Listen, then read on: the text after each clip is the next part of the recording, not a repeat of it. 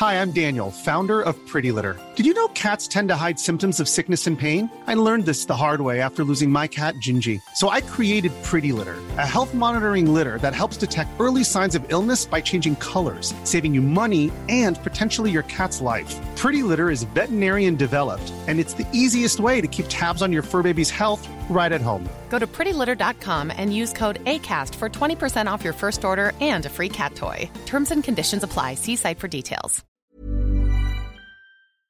Livy, un médecin en quelques minutes. Moi, c'est Marc, j'ai 27 ans et j'habite à côté de Lyon. J'ai consulté un médecin sur Livy vendredi dernier vers 20h car j'avais des frissons, des courbatures et des maux de tête. À cette heure-ci, le cabinet auquel je me rends habituellement est pas ouvert, donc euh, j'ai essayé Livy. Il s'agit de téléconsultation médicale directement sur son téléphone. J'ai attendu moins de 10 minutes et j'ai été agréablement surpris par la disponibilité et l'écoute du médecin. À la fin de la consultation, j'ai reçu une ordonnance avec le bon traitement et en quelques jours, ça allait mieux. Bah merci Livy. Livy, un médecin en quelques minutes. Bonjour, je suis Clémence Bodoc. Je suis Esther Meunier. Vous écoutez Activiste, une nouvelle approche de l'action politique. Elle devrait être en classe. La meilleure façon de se payer un costard, c'est de travailler. I am not a believer in climate change. C'est papa et maman qu'on assassine. Vous vous transformez en véritable chien de garde de la police de la pensée. Le choc n'est pas un choc climatique. Et puis si on est au SMIC, eh ben faut peut-être pas divorcer non plus dans ces cas-là. Ou dans les milieux où il y a vraiment le pouvoir, il n'y a pas de femmes. Oh ça suffit là.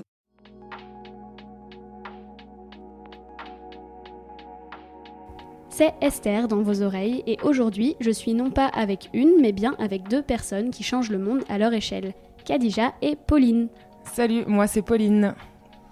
Euh, salut, moi c'est Kadija. Elles vivent dans le même quartier, entre la Goutte d'Or et la Chapelle, à Paris. Pour celles et ceux qui ne connaissent pas, c'est l'un des endroits de la capitale où la pauvreté est très visible. Il a abrité pendant plusieurs semaines, ou mois, années même, des campements de personnes exilées en demande d'asile, réfugiées.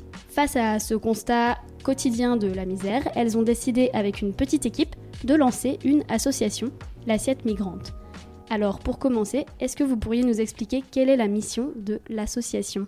La mission de l'association, elle est très simple, elle est de distribuer de la nourriture à des personnes qui ont faim dans la rue, euh, majoritairement des, demandeurs d'asile ou des exilés qui, vivent dehors, qui sont en errance dans ces quartiers, mais aussi euh, n'importe quelle personne qui a faim. Euh, le projet de l'association, c'est de cuisiner ensemble. On est tous des, des, citoyens solidaires. On se rencontre, on cuisine ensemble. Une centaine de repas ou 200, ça dépend des, ça dépend des jours. Et, ensuite, on va distribuer ces plats euh, tous ensemble. Donc le moment de partage, il est dans la cuisine. Euh, c'est l'idée de participer à une action solidaire ensemble, mais aussi de, faire, de, se rencontrer autour d'une action et d'une cause commune. Donc on cuisine avec euh, tout type de, de bénévoles. Les bénévoles peuvent être des bénéficiaires. Il y a des demandeurs d'asile qui cuisinent avec nous et qui en profitent aussi pour, pour manger. Et il y a aussi, enfin, il y a tout type de personnes dans l'association. Et euh, le moment de distribuer ces repas, le, le, la suite logique de la cuisine. Est-ce que cette mission, pour vous, elle est politique ou pas? Euh, Alors, je pense que ça dépend vraiment des gens. Euh, personnellement, elle n'est pas politique du tout à la base. Euh, moi, j'ai voulu euh, m'engager dans cette cause parce que bah, j'habite, tu l'as dit, dans ce quartier et que tous les jours dans ma rue, je vois des centaines de migrants et qu'à force de passer, passer, il y a un moment donné où on a, ou en tout cas moi, j'ai eu envie d'agir. Du coup, je me suis engagée dans cette cause, mais vraiment, la politique, c'était, c'était vraiment le côté humain qui m'a donné envie. Euh, politiquement, euh, je commence à m'y intéresser. Ça fait tout juste euh, quelques mois que je m'y intéresse parce que je m'engage vraiment davantage dans cette cause. Euh, au début, pas du tout. Et de toute façon, euh, j'ai l'impression que même les politiques savent pas quoi faire et qu'on nous raconte un peu tout et n'importe quoi. Donc, je me méfie beaucoup de ça. Et c'est pour ça que parfois, j'ai un peu de mal avec l'aspect politique. Euh, moi, je pense que la, réponse, elle est différente en fonction de chacun, euh, dans l'équipe déjà, et dans sa conception aussi du mot politique. Mais pour moi, c'est évident que cette action, elle est politique. À partir du moment où on décide en tant que citoyen d'agir à la place de l'État, en fait, parce qu'il y a un déficit de l'accueil. C'est pour ça qu'on nous, on se met dans cette position-là d'accueillir et d'aider, mais c'est pas notre rôle en réalité. C'est pas notre responsabilité. Nous, on le fait parce que effectivement, c'est insupportable d'être témoin de ça. Et que pour moi, agir, du coup, devient politique, parce que c'est pour rappeler aux politiques, au gouvernement, à ceux qui ont ces responsabilités-là, que on est conscient qu'il y a un manque, qu'on nous, on, comble absolument pas ce manque. Ce qu'on fait, c'est une goutte d'eau dans l'océan, mais on, le rend visible et on montre qu'on n'est pas d'accord avec ce manque d'accueil et que, et que les gens ne supportent pas, subissent euh, par ricochet cette misère-là. Moi, j'ai habité dans ce quartier, j'habite plus le quartier, je voulais le préciser, mais j'ai habité dans ce quartier près de 10 ans. Et quand euh, quand il y a eu l'arrivée des, des, demandeurs d'asile, des migrants, enfin, déjà c'est un quartier, c'est un quartier où il y a beaucoup de misère, mais c'est aussi un quartier qui est en pleine gentrification. Ajouter à ça euh, la crise, la crise des migrants, ça devenait quasiment, pour moi, l'horreur tous les matins euh, d'aller, euh, de faire mon trajet jusqu'au métro, d'emmener mon fils à la crèche, euh, sans être témoin de scènes, mais horribles, quoi, de voir des gens se laver au jardin Éole le matin en plein hiver.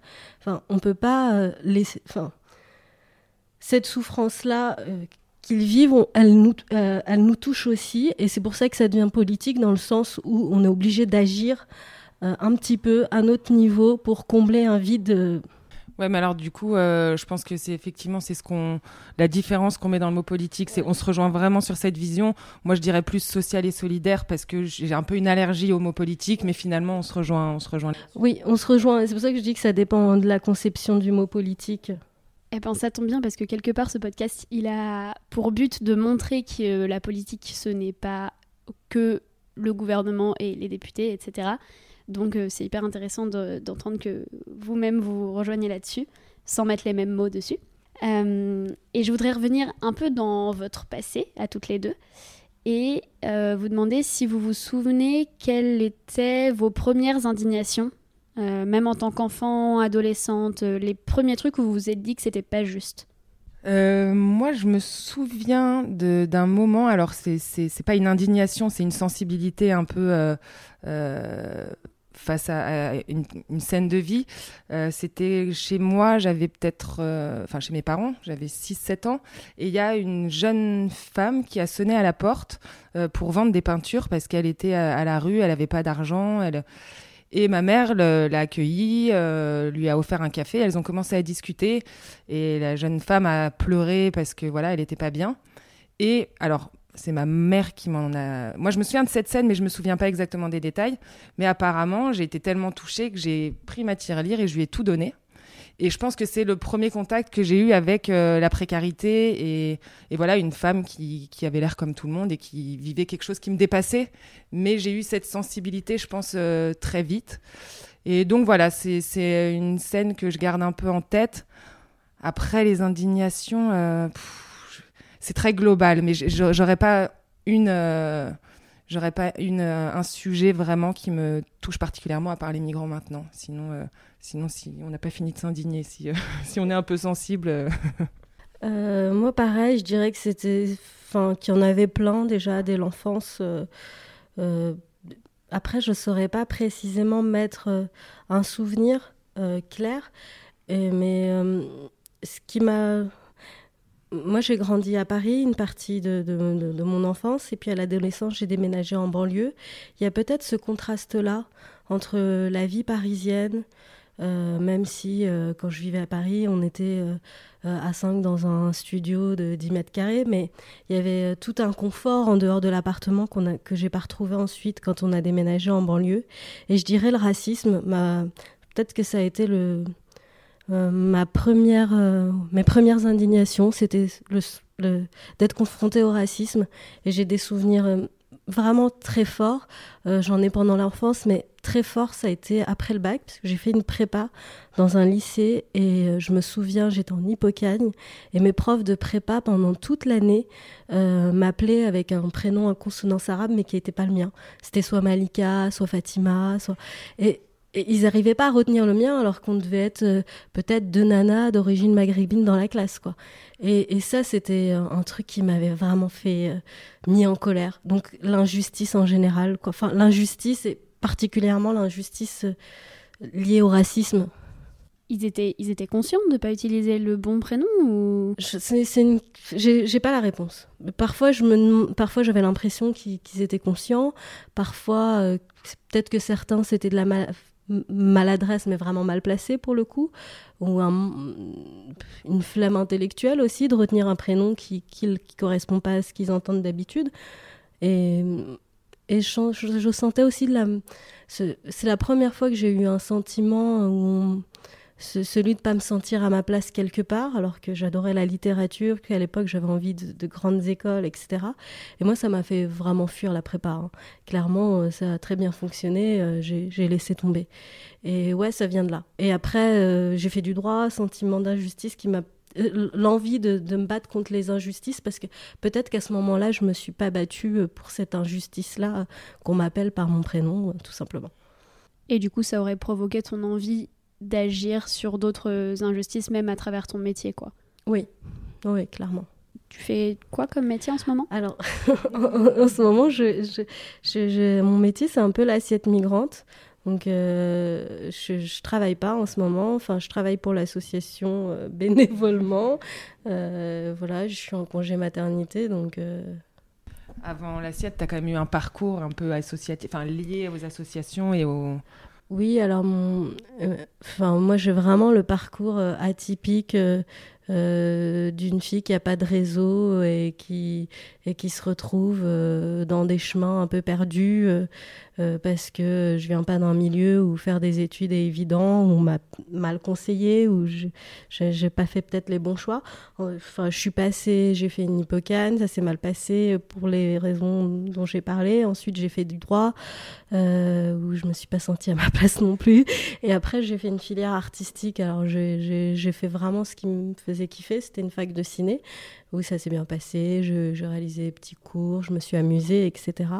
Et puis après, bah, j'ai dû bosser comme tout le monde. Donc j'ai fait des boulots euh, d'assistante, euh, de direction euh, dans différents domaines. Et un domaine qui m'a du coup vraiment rapproché de, enfin, qui a créé un déclic chez moi dans, dans l'envie d'agir dans l'associatif, c'est que j'ai bossé pour la Fondation de France pendant, pendant plus de deux ans, au programme Solidarité Migrant d'ailleurs. Euh, et euh, j'étais super heureuse d'intégrer ce, ce job et c'était toute la partie financement d'associations euh, qui agissaient sur le terrain et de, de, de, lire tous les projets et de me rendre compte de toutes les actions associatives et, et de, constater qu'il y avait plein de gens qui se bougeaient en France pour des causes, ça m'a vraiment donné envie de, de passer de l'autre côté. Et toi, Pauline, est-ce que après ces premières indignations d'enfants, tu as un parcours euh, classique de militante ou ça t'est tombé dessus parce que tu habitais ici et que tu l'as vu tous les jours? Sachant que quand je dis parcours classique de militante, ça va être quelqu'un par exemple qui s'investit dès ses études ou même avant dans des associations, etc. Euh, alors moi j'ai un demi-parcours de militante. En fait j'ai fait des études d'économie et d'anglais. Euh, et l'économie m'a amené à vouloir euh, bosser dans le développement économique, notamment des pays du tiers-monde. Donc euh, j'ai pas mal bossé là-dessus, j'ai fait un mémoire dessus. j'ai fait un stage à l'ONU à Genève pour justement dans la partie développement économique. Et j'ai fait un autre stage dans une association qui s'appelait Planète Urgence et qui envoyait des bénévoles faire des, chantiers de deux semaines, surtout des, gens d'entreprise qui, sur leur congé, pouvaient aller là-bas, donc ça m'intéressait beaucoup. Et puis, euh, je ne sais pas pourquoi, j'ai quand même un peu dévié et euh, j'avais toujours eu envie d'être journaliste. Euh, donc voilà, j'allais un peu entre les deux, sachant que l'économie, c'est quand même un, un, domaine qui ouvre beaucoup l'esprit, donc pour le journalisme, c'est toujours bien. Et du coup, j'ai fait un, DESS. Donc euh, maintenant, je sais pas, c'est un master 2, je sais plus comment on dit. Ouais, DESS de euh, journalisme économique. Donc là, j'ai un peu voilà dérivé vers le journalisme par ce biais-là. Et puis très vite, euh, bah, l'écho, ça m'a gonflé parce que voilà, parler des chiffres d'affaires de Renault, etc., c'est pas très épanouissant. Et donc du coup. Je me, comme j'aime beaucoup le sport et que j'en ai beaucoup fait, je me suis retrouvée journaliste sportive pendant 10 ans à Eurosport.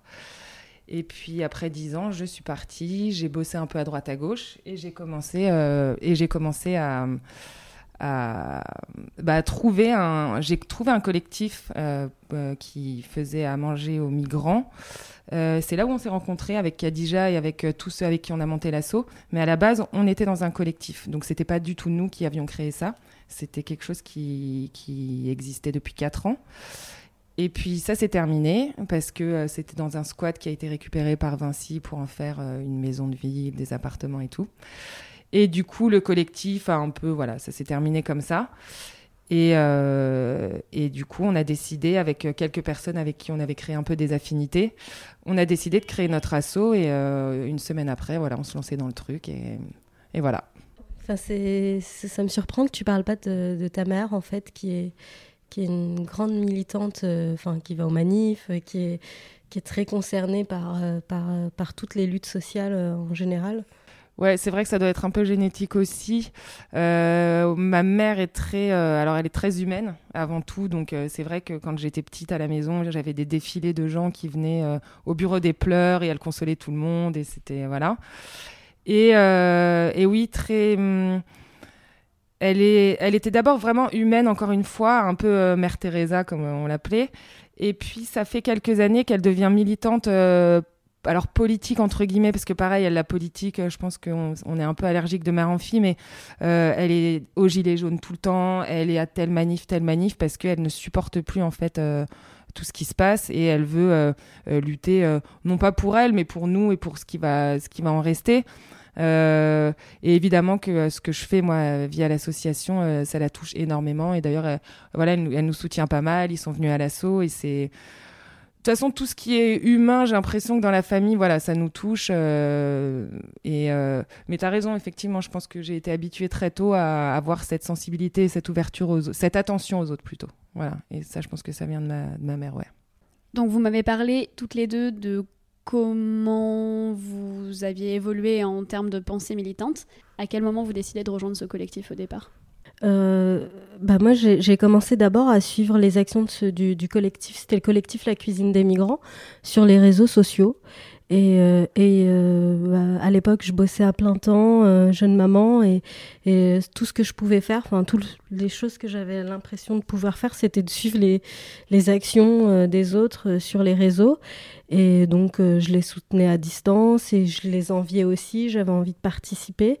Et quand, quand je me suis retrouvée au chômage, je me suis dit le lendemain, enfin vraiment le lendemain, je me suis inscrite pour, pour aller cuisiner. Et puis, c'est devenu une addiction, mais vraiment quoi, parce que il, s'est passé quelque chose de magique. Euh, enfin, c'était c'est parti, c'était particulier quand même. On, se retrouvait euh, genre une quinzaine de personnes qui se connaissent pas du tout euh, le matin dans un squat plutôt glauque et et, et puis personne se parlait. On était là à découper, à cuisiner ensemble et et puis, euh, au moment d'éplucher les oignons, il se passait toujours quelque chose.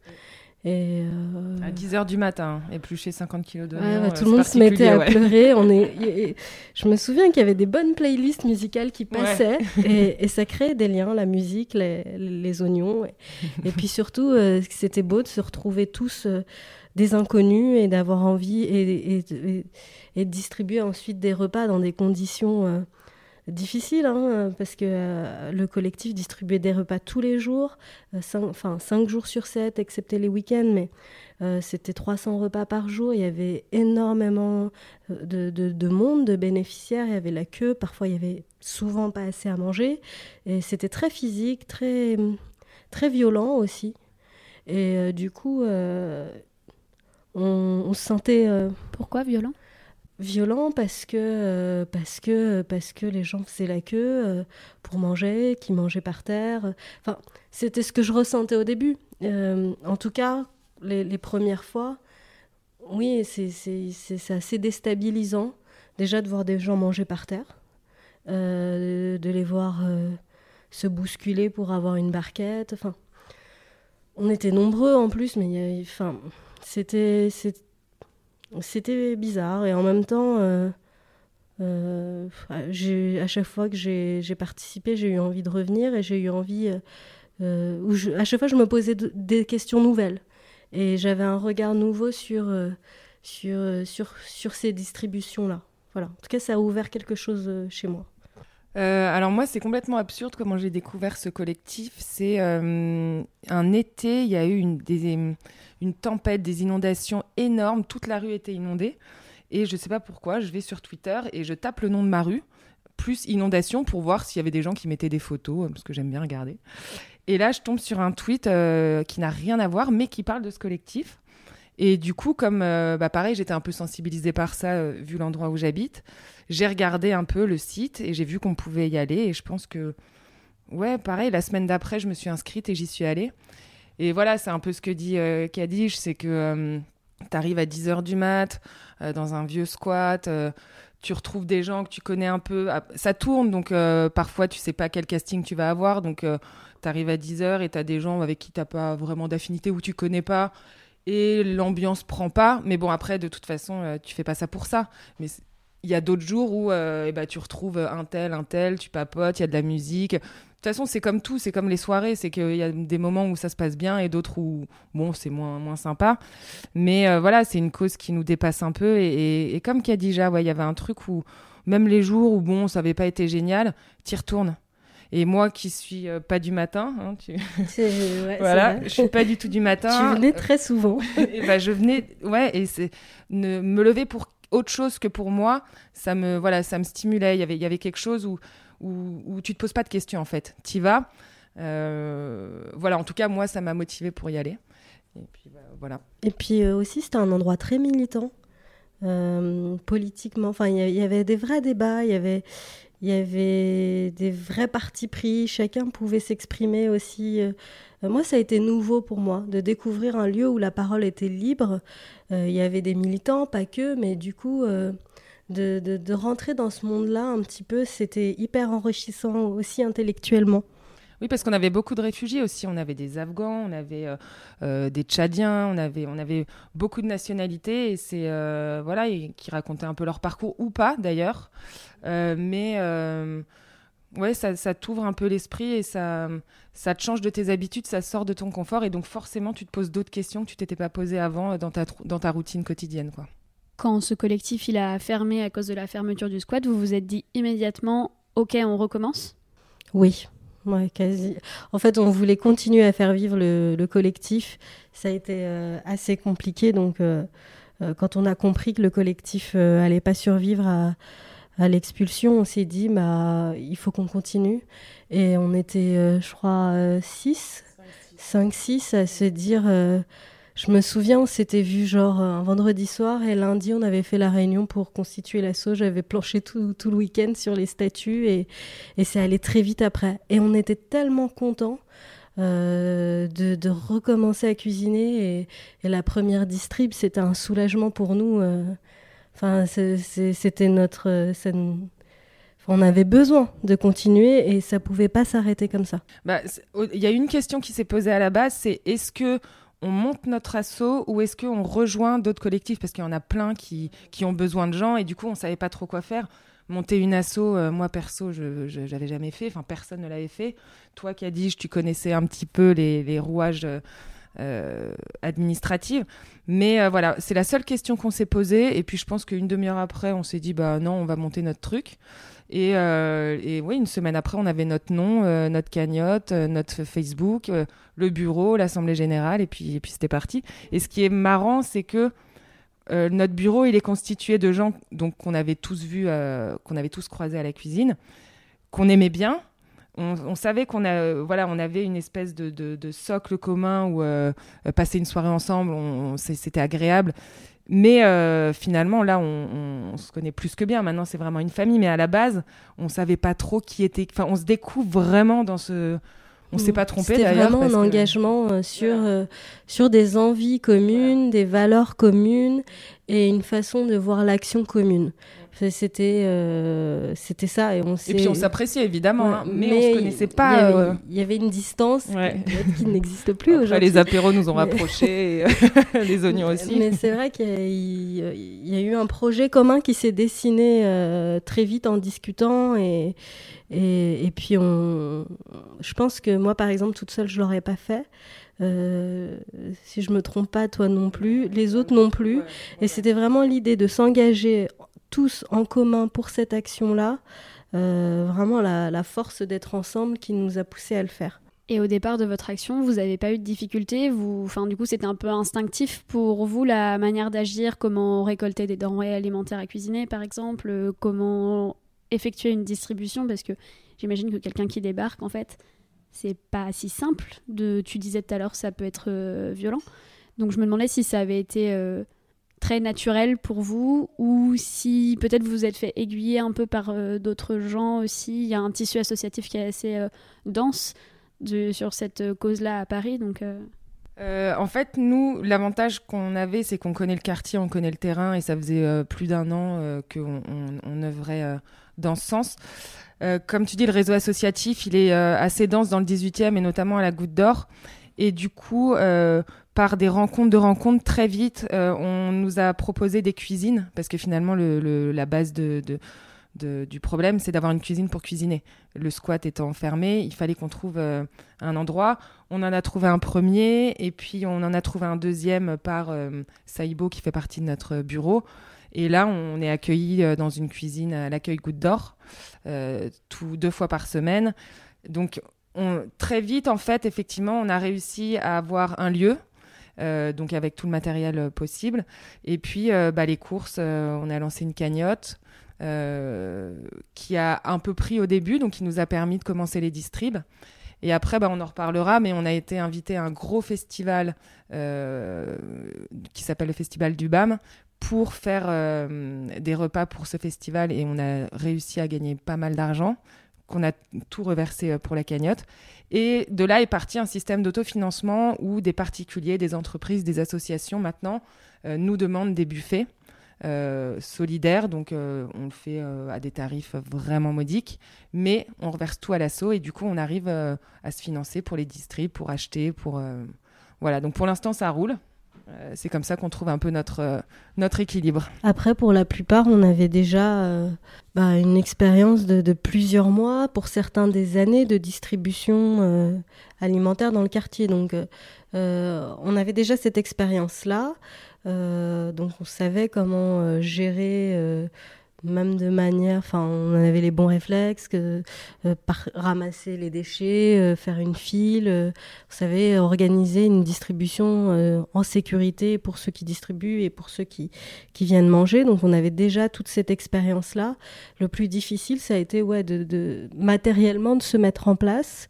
Et puis, au départ, il faut le dire, on a mis chacun un petit peu d'argent pour pouvoir commencer à faire nos premières distribs. Et puis, euh, et puis ça a continué. Euh, enfin, c'est la chaîne de l'espoir, quoi. Une personne se rajoute, se rajoute. Et puis, à partir du moment où on a eu des, des assos qui nous ont accueillis pour cuisiner, euh, c'était, c'était, c'était bon. Parce qu'on avait quelque part où se retrouver. Euh, il y a des moments où on a cuisiné chez moi, d'autres chez toi. Et, c'est vrai que si on avait continué comme ça à cuisiner dans des endroits qui n'étaient pas faits pour, et sans ce côté se retrouver, euh, pas que les membres de l'assaut, mais aussi. Bah, oui, un lieu commun à tous. Les, les, les, réfugiés aussi qui cuisinent avec nous, le fait de les retrouver dans un lieu qui était fait pour. Euh, ça a permis euh, vraiment à l'action de continuer et, nous aussi de nous poser les bonnes questions. Qu'est-ce qui est le plus important pour nous? Euh, Qu'est-ce qu'on recherche? Est-ce qu'on veut juste faire de la distribution alimentaire? Est-ce qu'on veut aller plus loin? Comment se positionner? On a commencé à se poser des questions qu'en tant que simple citoyen allant dans un collectif, on se posait pas. Là, d'un seul coup, la question du discours, du regard, de, ce qu'on avait envie de dire se posait et on s'est construit un petit peu euh, euh, au fil de, au fil des, de l'expérience. quoi.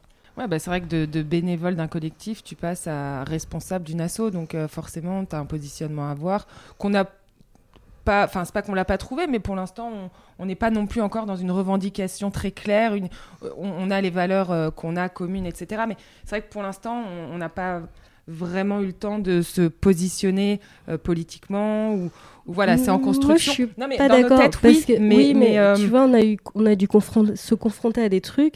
Si on était à la cuisine des migrants, on ne serait pas posé la question. Oui, bien sûr. Mais euh, les contrôles policiers, euh, le choix de, de, de, de, changer de, lieu de, distribution, selon les évacuations. la communication avec les élus, essayer de rentrer en contact avec la mairie, parce que quand on s'est fait taper sur les doigts par des, par des habitants ou par, de, par la police de manière complètement injuste, il a fallu que ce discours qu'on n'avait peut-être pas au début, il a fallu qu'à un moment donné, on, on l'assume et qu'on dise...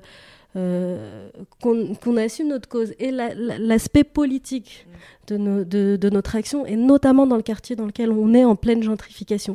Et, c'était pas facile, parce qu'il y a eu même un débat entre nous, des désaccords, mais il a fallu à un moment donné, euh, on, a été, on, on, a dû le faire. Si on avait été encore dans un collectif. Est-ce que vous pouvez expliquer un peu en quoi à quelles difficultés vous avez dû faire face Tu l'as mentionné rapidement comme ça, mais je pense que quand on n'a pas participé et pas vécu ça, c'est difficile de visualiser. Donc peut-être vous pouvez détailler un peu. Alors on s'est rendu compte très vite, et c'était la première distribution, euh, bah déjà euh, euh, que ce qu'on faisait, je sais pas comment le dire, mais faisait pas l'unanimité? Ça se dit comme l'unanimité. parce que dans le quartier par exemple euh, on avait on n'avait jamais eu moi en tout cas quand quand j'étais au collectif j'avais pas ce sentiment euh, de gêner ou de déranger d'autres personnes.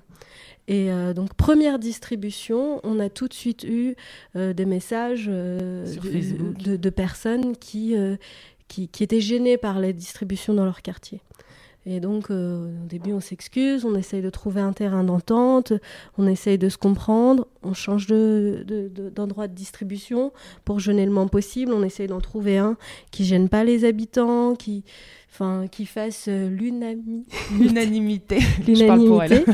euh, je, je, suis un peu dyslexique. Et, et du coup, euh, au début, voilà, on est dans, cette, dans, dans ce positionnement de toujours... De, de pas gêner, de... et puis à un moment donné, on se rend compte que on a beau changer de place, il y aura toujours euh, soit la police, soit des habitants mécontents, euh, euh, soit pas assez de bénéficiaires parce que à force de tourner en rond, ils nous trouvent pas. Donc à un moment donné, on a choisi un point, on s'est dit on, reste là et puis et puis basta, on sait qu'on gêne pas, qu'on ramasse derrière les déchets, qu'on essaye, qu'on respecte la charte de distribution alimentaire de la mairie de Paris, qui nous a invités à une réunion un peu pour nous mettre dans les clous. C'est pas évident en fait. Il faut s'accrocher parce que c'est vrai que première fois, euh, tu as un habitant très virulent qui, qui, nous harcèle de messages. Ensuite, euh, et moi, qui en plus nous, nous envoie par Facebook des la photo de.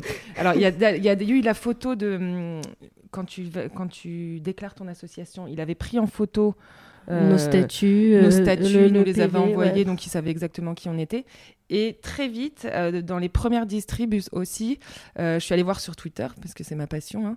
euh, j'ai tapé l'assiette migrante, je sais pas quoi, et je trouve des photos de nous prises sous le manteau, dans la rue ou par des fenêtres des habitants, où on nous voit distribué. Et alors là, c'est, je t'épargne un peu le, discours, mais c'est euh, complètement absurde. Mais c'est vrai que c'est décourageant parce que nous, on a l'impression de faire, on, sait qu'on fait quelque chose de bien. C'est pas juste on a l'impression et on sait qu'on le fait avec le plus de précautions possible et qu'à un moment donné, la seule façon de de ne pas se faire embêter et c'est d'assumer euh, que certains sont pas contents et de dire euh, on est dans toute l'égalité, nos statuts sont déposés, on a le droit de faire des distributions alimentaires dans la rue, il n'y a pas d'arrêté qui l'interdit, donc on continue. Ok, j'avais deux trucs à relever. La première chose, c'était vos rapports avec la police, justement, dans le sens où effectivement, ça pouvait laisser entendre que c'était illégal. Là, tu viens d'expliquer que ça ne l'est pas. Non. Donc euh, ça, je veux bien détailler. Et le deuxième truc, c'est effectivement comment gérer ce sentiment de découragement et ne pas jeter l'éponge. Euh, c'est d'oser y retourner en fait. C'est la première. Moi, j'ai jamais été contrôlée par la police de toute ma vie et, et la première fois qu'on a pris mon passeport. Euh, j'ai eu un peu peur. Et puis après, il y, a, y a les tripes qui prennent le dessus et le sentiment d'injustice de se dire, mais c'est quand même n'importe quoi. Et, et, là, de relever la tête, de pas se laisser faire, de, de rappeler euh, aux policiers en question qu'on ce qu'on fait est tout à fait légal, que d'autant plus que nous, on est une association, on essaye vraiment, euh, au départ, on avait vraiment ce, besoin de, de, faire les choses dans le dialogue. Donc on est en, on est, on est en contact avec l'UEASA depuis le début. On essaye d'être en contact. C'est euh, l'unité d'aide aux sans-abri, avec la mairie aussi. Donc on a, on a toujours essayé d'être dans le dialogue et là de se retrouver traités comme des, comme des délinquants. Euh, c'était un peu bizarre. Donc, euh, bah, on écrit. Enfin, moi, à partir de ce moment-là, j'ai vraiment eu un déclic où, je me suis dit, bah, je vais pas me laisser faire et je vais, euh, bah, écrire aux personnes concernées. Euh. On, a même pensé à, à, essayer de rendre médiatique un peu notre souci, consulter les autres assos, se rapprocher des autres associations qui subissaient exactement la même chose que nous et, et, pas se laisser faire quoi et pas se laisser impressionner c'est-à-dire après après il y avait deux choses c'est que à la fois évidemment on était euh, comme dit Kadija on, voulait on était dans notre bon droit on était en toute légalité il y avait quand même un point d'interrogation c'est que ces derniers mois il y a eu tellement euh, de changements. Il y a eu tellement de euh, politiques qui essayaient de se mettre en place, mais qui n'ont pas été mises en place. Donc, même les autres assos, personne ne savait plus à la fin ce qui était légal, pas légal. Enfin, c'était pas très clair. Et du coup, quand on a les flics qui viennent nous voir, eh ben eux, ils ont une version.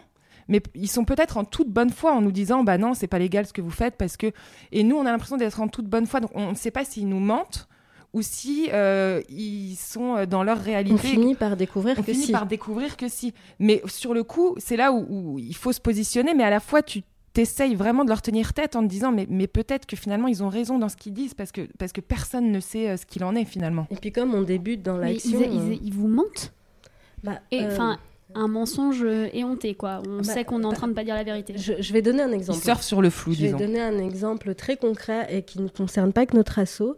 Euh, plusieurs associations ont été contrôlées par la police. Déjà contrôlées de quoi? C'est un peu bizarre. En leur demandant une autorisation pour la distribution. Cette autorisation n'existe pas. Euh, quand on contacte la mairie, euh, elle n'a pas d'information et, la, la, préfecture non plus.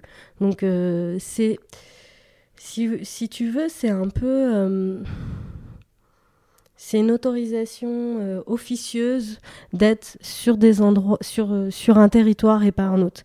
C'est-à-dire que si on va distribuer dans une zone, dans une certaine zone aux portes de Paris, euh, loin, loin, loin de, de, des quartiers en pleine gentrification, il n'y a pas de problème.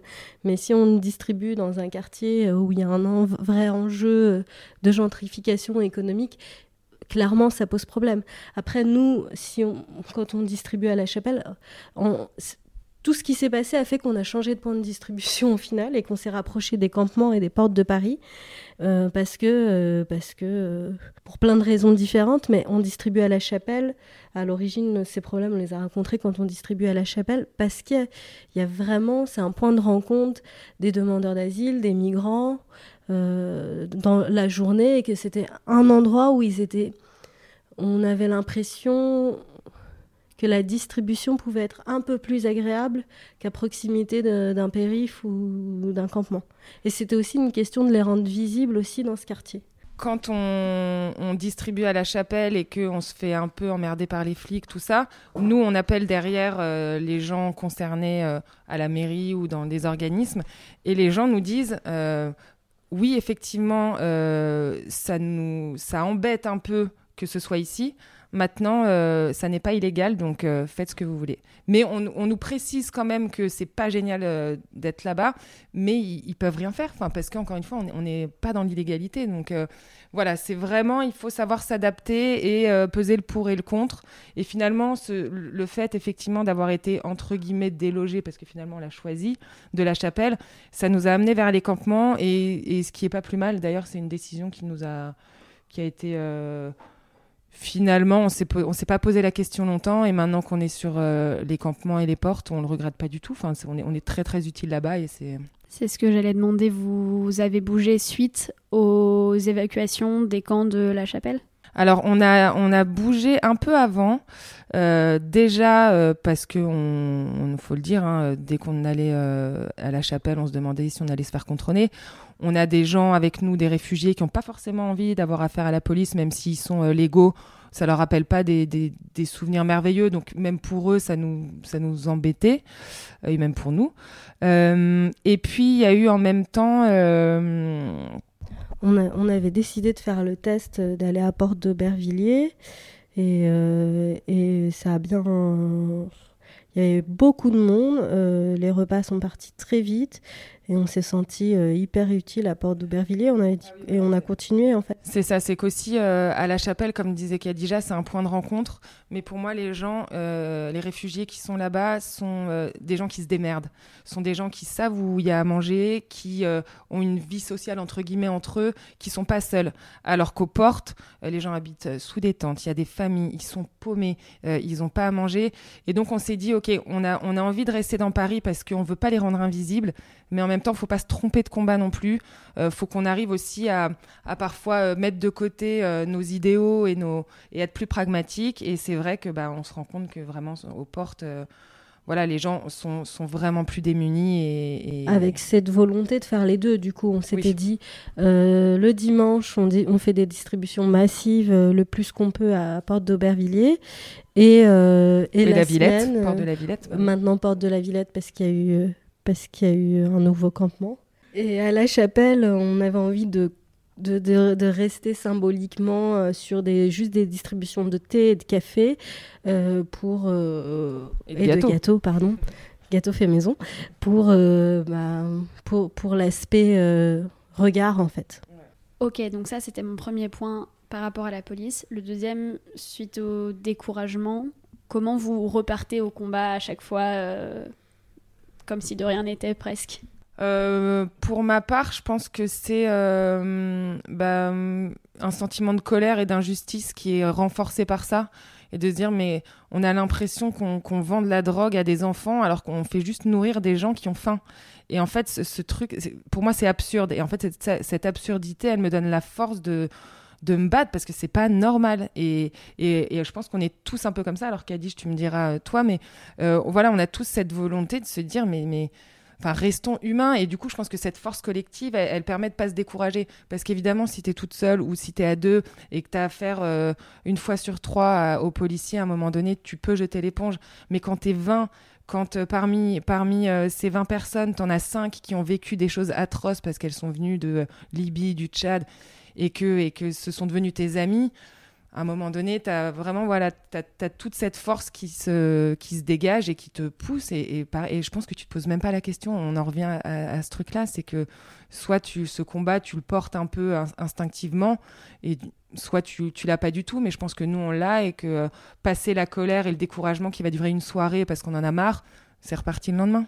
C'est exactement ça, ouais. C'est c'est euh, ce, sentiment euh, d'injustice. Euh.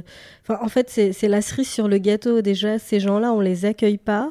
Euh, tu as des citoyens qui font ça sur leur temps et qui pallient un peu au manque de l'accueil parce que parce qu'ils supportent pas la situation. En plus, derrière, on les embête. Donc là, c'est vraiment l'indignation de trop et qui nous donne encore plus envie de. c'est vrai que la, soirée, on déprime, et puis le lendemain, on s'écrit et on se dit euh, Ah non, mais il faut qu'on y retourne, et, on s'organisera mieux, il faut écrire à telle personne, on va pas se laisser faire, et on continue. Ça va être quoi la prochaine étape pour l'association, du coup? Bah, En fait, on, là, j'ai l'impression qu'on s'est bien installé sur euh, ce qu'on voulait faire, euh, ce qu'on sait faire côté distribution. Et je crois que la prochaine étape, elle est en train de se construire, c'est plutôt de, se mettre en commun avec les, autres associations qu'on fait déjà depuis euh, le début, mais ça commence à être un peu plus construit pour agir ensemble et puis dépasser. On essaye de construire des projets plus sur long terme autour de l'inclusion pas qu'autour de, de, la distribution alimentaire, mais on, est en train de les construire, c'est pas évident. On n'a même pas un an, on a, on a créé l'assaut au mois d'avril, donc euh, au mois d'avril 2019, on est, on est en décembre. Ça avance tout doucement, on s'installe. Ouais, et puis euh, surtout, euh, à, très court terme, on aimerait développer des activités pour faire des choses ensemble. Donc, et c'est là où on pourrait marcher avec les associations les autres assos, c'est que nous, on a des amis réfugiés qui ont des amis réfugiés. On a des associations qui connaissent aussi des réfugiés évidemment, et peut-être organiser des ateliers d'écriture, organiser, je sais pas, une virée à la mer comme le font déjà le collectif Wilson, ils font pas mal de choses comme ça pendant les vacances. Et voilà, nous c'est un peu notre prochain objectif. Là, on, comme dit Kadija, on s'est installé financièrement, ça commence à bien rouler avec les buffets qu'on fait. Donc, on peut avoir un peu plus d'argent pour voir les choses un peu plus grands et ne pas faire que euh, des distributions alimentaires. Mais euh, voilà, c'est ça prend du temps parce que, euh, mine de rien, deux distributions par semaine, ça, ça paraît pas beaucoup, mais il faut organiser les courses, il faut appeler les bénévoles, il faut. Voilà, il y a plein de choses. Les buffets, n'en parlons pas, ça prend encore plus de temps. Donc c'est vrai qu'à chaque fois, on se dit qu'il faut qu'on développe ça, mais que le quotidien nous rattrape. Et voilà. Mais je pense que ça viendra et qu'en neuf mois, on, a réussi effectivement à, bien, à bien s'installer. Euh, notre particularité, c'est qu'on s'autofinance, donc euh, on travaille bénévolement et gratuitement à fournir des buffets pour des prestations pour, pour renflouer les caisses de l'assaut. Donc ça, c'est énormément de boulot et ce qui nous permet d'offrir des plats de qualité. Et puis, euh, je pense que notre rêve ultime, ça serait d'avoir un local, et, et c'est ce dont on rêve depuis le début, mais ça se fera pas tout de suite, et on en est conscient, c'est d'avoir un, un, sorte de point de chute, de point d'accueil, un sorte de café social pour, pour, pour toutes ces personnes qui se retrouvent... Euh, euh, dehors euh, qui ont envie un peu de se réchauffer à cause de la pluie que ces gens mangent assis à une table et qu'ils puissent se laver les mains avant et après dans tes toilettes et pas, et pas qu'ils mangent avec leurs mains sales euh, par terre. Ça serait notre rêve, mais on sait que le chemin est très long et l'autofinancement, c'est pas évident. Enfin, on, progresse, on, on essaye. Mais pour vous deux, si je comprends bien, vous êtes quasiment dans, des périodes de transition et quasiment à plein temps sur ce projet-là. Est-ce que vous envisagez d'en faire votre activité pro? Bah carrément. Euh, on, aimerait bien, mais, mais c'est compliqué. Bah, euh, on, est sur le dossier hein, depuis quelques semaines. On, avait du coup un projet avec les buffets. On s'était dit que, euh, comme c'est vrai que les buffets en général sont en semaine, toutes les deux on est au chômage. On a euh, des amis qui sont retraités, donc qui peuvent nous aider, mais la majorité des bénévoles travaillent. Donc, euh, c'est vrai que les buffets, en général, on les assume un peu toutes les deux avec euh, deux, trois, bénévoles. Et, du coup, comme ça marche plutôt bien et qu'on en refuse parce qu'on n'a pas le temps d'en faire autant, on s'est dit qu'à un moment donné, ça pourrait être bien de se salarier là-dedans et pour après engager nos amis réfugiés qui nous aideraient à faire la cuisine nous payer et reverser aussi un peu d'argent à l'assaut. Comme ça, tout le monde y gagnerait. Donc on voilà, on a commencé euh, à réfléchir à ça. On a peut-être d'autres projets euh, en tête, euh, voilà, qui sont qui avancent tranquillement. Mais effectivement, oui, moi, je, il y a un an, je m'imaginais absolument pas monter ma boîte solidaire être présidente, vice-présidente, pardon, c'est a déjà la présidente. des patates. éplucher des patates et en vouloir en faire mon métier. Pendant 12 heures d'affilée, déjà. non, mais donc c'est vrai que euh, voilà, ce, cette petite euh, aventure associative a pris des proportions un peu euh, énormes. Alors après, est-ce que ça durera un an, deux ans, trois ans? Est-ce que ça marchera? J'en sais rien. Mais tout ce que je sais et ce que j'ai vraiment réalisé, c'est que autant le journalisme, j'ai adoré. j'ai rencontré des gens géniaux, j'ai j'aimais ce côté créatif, tout ça. Autant euh, là, je me suis jamais sentie autant à ma place que maintenant. Euh, l'intérêt n'est pas le même, euh, l'exercice n'est pas le même, mais, mais je sais que je suis à ma place, je sais que je suis juste et que je ne regretterai jamais d'avoir passé cette période, qu'elle évolue plus loin ou pas. C'est la seule certitude que j'ai et qui me réconforte dans mon envie d'aller plus loin. Et j'ai envie de dire la même chose, vraiment. On a, Pauline et moi, on est très différentes. On a un parcours différent, on a, des goûts différents, mais on, ressent la même chose toutes les deux. C'est que euh, on se sent vraiment à notre place euh, dans ce qu'on fait à tous les niveaux, que ce soit faire la vaisselle après un buffet ou, ou euh, faire toutes les démarches administratives. On est, on est dans le feu de l'action tout le temps. Et vraiment, on s'est posé la question et on, aimerait faire ça. On aimerait en, faire notre profession et, et, et, c'est plus que se salarier, hein. c'est vraiment se dire un autre monde est possible, un monde où, euh, où agir c'est fait partie euh, de la vie quotidienne en fait. C'est-à-dire c'est tout le principe de l'ESS, de l'économie euh, solidaire, c'est que on peut construire des choses, on peut, on peut rendre des services, on peut créer des emplois tout en, euh, en pensant à l'intérêt général. Et, on adorait avoir un lieu où on pourrait faire de l'insertion sociale euh, pour nous, pour, euh, pour, pour, nos amis réfugiés qui viennent travailler avec nous. et l'objectif, c'est ça, c'est de trouver un modèle économique qui nous permettrait de continuer, bien sûr, l'action qui serait au cœur de tout, mais de, de construire quelque chose de plus solide pour tout le monde et pour la société en général, en fait. Pour finir cette interview, j'aimerais savoir toutes les deux si vous pourriez me citer euh, une personne qui vous inspire, qui peut être dans votre entourage très proche ou bien quelqu'un avec qui vous n'avez jamais parlé car c'est une célébrité. Euh, est-ce qu'il y a voilà, quelqu'un qui vous a inspiré à agir? Tu dis pas Céline Dion Ouais, Céline Dion, euh, toutes les deux, hein, ça c'est sûr. D'ailleurs, si on monte notre entreprise, ce sera notre bande-son hein, dans les cuisines. Céline Dion. Ouais. ouais Fallait pas le dire. Euh, attends, je réfléchis. C'est dur comme question parce que. Mais moi, ce qui me vient à l'esprit, euh, je sens que mes potes vont se marrer, mais je crois que c'est ma mère, ouais. Ouais, j'étais sûre que tu allais dire ça. Toi aussi, elle t'inspire ou La mère de Pauline. non, ouais, moi, je crois que vraiment, euh, je, je... c'est une, une, femme en dehors d'être ma mère qui, qui, ouais, qui a beaucoup de de prestance, d'engagement, d'énergie, de et de naïveté aussi dans son dans son engagement. C'est-à-dire qu'elle est voilà, elle voudrait que tout le monde euh, aille bien, tout le monde soit heureux, qu'il n'y ait plus de guerre. Et, je pense qu'on est tous un peu comme ça. Mais elle, elle, elle a l'impression que ça peut être possible. Elle, euh, et, voilà, et je pense que c'est ça aussi qui me donne mon côté euh, un peu idéaliste, un peu rêveuse, et, et, de se dire, comme disait Khadija, qu'un autre monde est possible. quoi. Donc, ouais, je dirais, je dirais ma mère.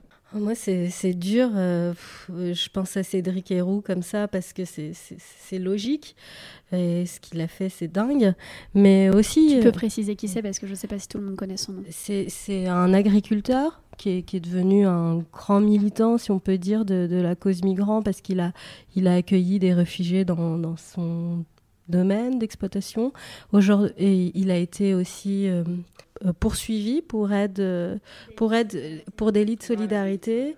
et, et aujourd'hui, il a créé Roya Emmaüs avec Emmaüs.